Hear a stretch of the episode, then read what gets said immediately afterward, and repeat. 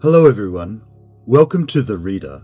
I'm GP Wilson from Beijing Review Magazine. What I'm going to read for you today is Uphold Openness, Inclusiveness, Win-Win Cooperation and Multilateralism. This is the part of the speech by President Xi Jinping at Session 1 of the 16th G20 Leaders Summit on October 30, 2021. Faced with changes and a pandemic, both on a scale unseen in a century, the G20, the premier forum for international economic cooperation, must shoulder its responsibilities, consider the future of humanity and the well-being of the people, uphold openness, inclusiveness, and win-win cooperation, practice true multilateralism, and promote the building of a global community of shared future. I would like to suggest that we work in the following five specific areas. First, work in solidarity to combat COVID-19. With the coronavirus ravaging the whole world, none of us can stay safe on our own. Solidarity and cooperation are the most powerful weapons. The international community must work in concert to confront and defeat the pandemic with a science-based approach. Stigmatization around the issue of the virus and politicization of origin tracing both run counter to the spirit of solidarity against the pandemic. We need to step up cooperation on prevention, control, diagnosis and treatment, and be more ready for major public health emergencies. The G20 includes the world's major economies and should therefore play a leading role in building consensus, mobilizing resources, and promoting cooperation. At the early stage of the pandemic, I called for COVID-19 vaccines to be made a global public good. To this end, I would like to propose here a global vaccine cooperation action initiative. 1. We need to strengthen vaccine R&D cooperation and support vaccine companies in conducting joint R&D and production with developing countries. 2. We need to uphold equity and justice and provide more vaccines to developing countries to meet the global vaccination target for 2022, as set by the World Health Organization. 3. We need to support the World Trade Organization in making an early decision on waiving intellectual property rights on COVID-19 vaccines and encourage vaccine companies to transfer technology to developing countries. 4. We need to scale up cross-border trade cooperation to ensure smooth passage of vaccines and related raw and auxiliary materials. 5.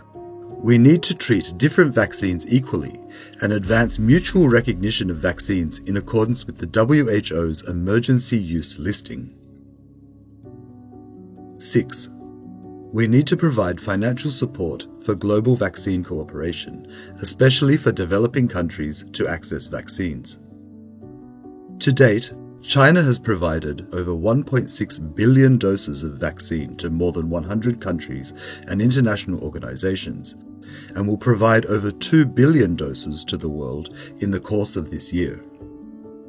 China is conducting joint vaccine production with 16 countries, with an initial capacity of 700 million doses per year.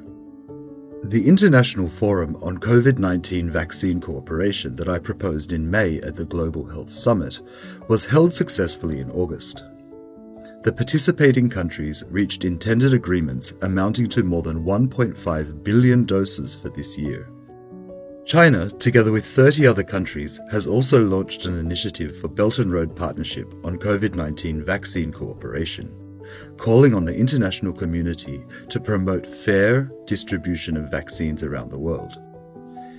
China is ready to work with all parties to increase vaccine accessibility and affordability in developing countries and make a positive contribution to building a global line of defense through vaccination.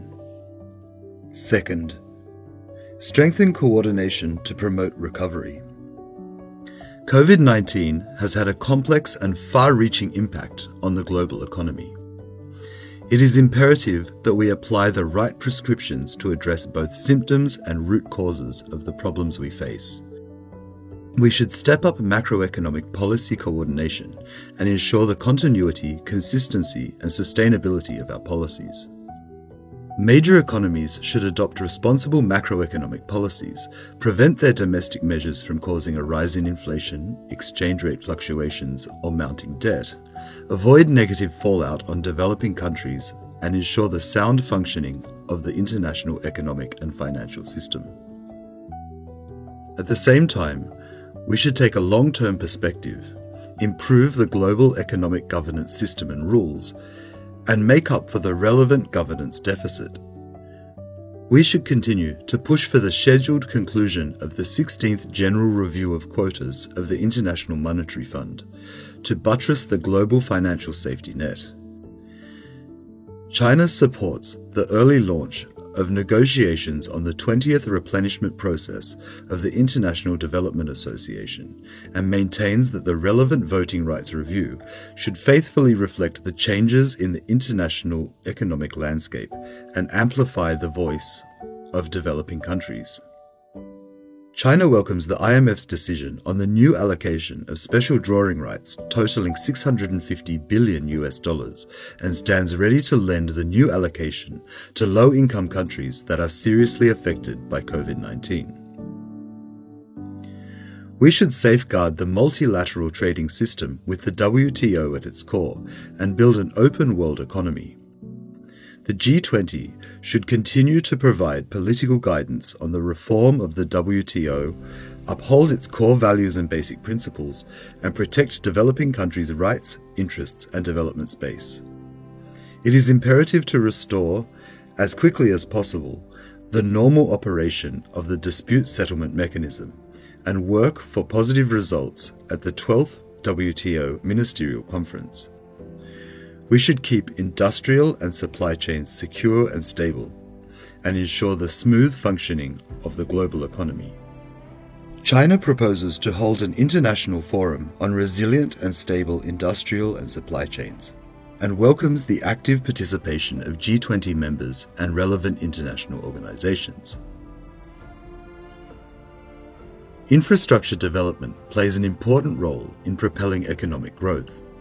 China has made unremitting efforts in this regard through Belt and Road cooperation and other initiatives. China is prepared to work with all sides to uphold the principles of extensive consultation, joint contribution, and shared benefits. China will stay committed to the vision of open, green, and clean cooperation and pursue the goal of high standard and sustainable development for the benefits of the people, so as to deliver more fruitful outcomes from high-quality Belt and Road cooperation. Third, embrace inclusiveness to achieve common development. The pandemic has created multiple crises around the world and hit developing countries particularly hard. The number of people living in hunger has reached around 800 million. Implementation of the 2030 Agenda for Sustainable Development is facing unprecedented challenges. In this context, we must take a people-centered approach and make global development more equitable, effective, and inclusive, so that no country will be left behind. The G20 should prioritize development in macro policy coordination, ensure sound implementation of the action plan on the 2030 Agenda for Sustainable Development, move forward with the initiative on supporting industrialization in Africa and least developed countries, and promote synergy among the existing mechanisms for development cooperation. Advanced economies should fulfill their pledges on official development assistance and provide more resources for developing countries. Not long ago, I proposed a global development initiative at the United Nations and called on the international community to strengthen cooperation in poverty alleviation, food security, COVID-19 response and vaccines, development financing, climate change and green development, industrialization, the digital economy, and connectivity, so as to accelerate the implementation of the 2030 Agenda for Sustainable Development and achieve more robust, greener, and more balanced global development. This initiative is closely compatible with the G20's priority goal of promoting global development. We welcomed the active participation of more countries in the initiative. Fourth, pursue innovation to tap growth potential. Innovation is a decisive factor in economic and social development, and in addressing common challenges to humanity. The G20 should join forces to unleash the potential for innovation-driven growth and draw up rules based on extensive participation and broad-based consensus to foster an enabling environment for innovation-driven development. Forming exclusive blocs and drawing ideological boundaries will only cause division and create more obstacles, which will do only harm to scientific and technological innovation.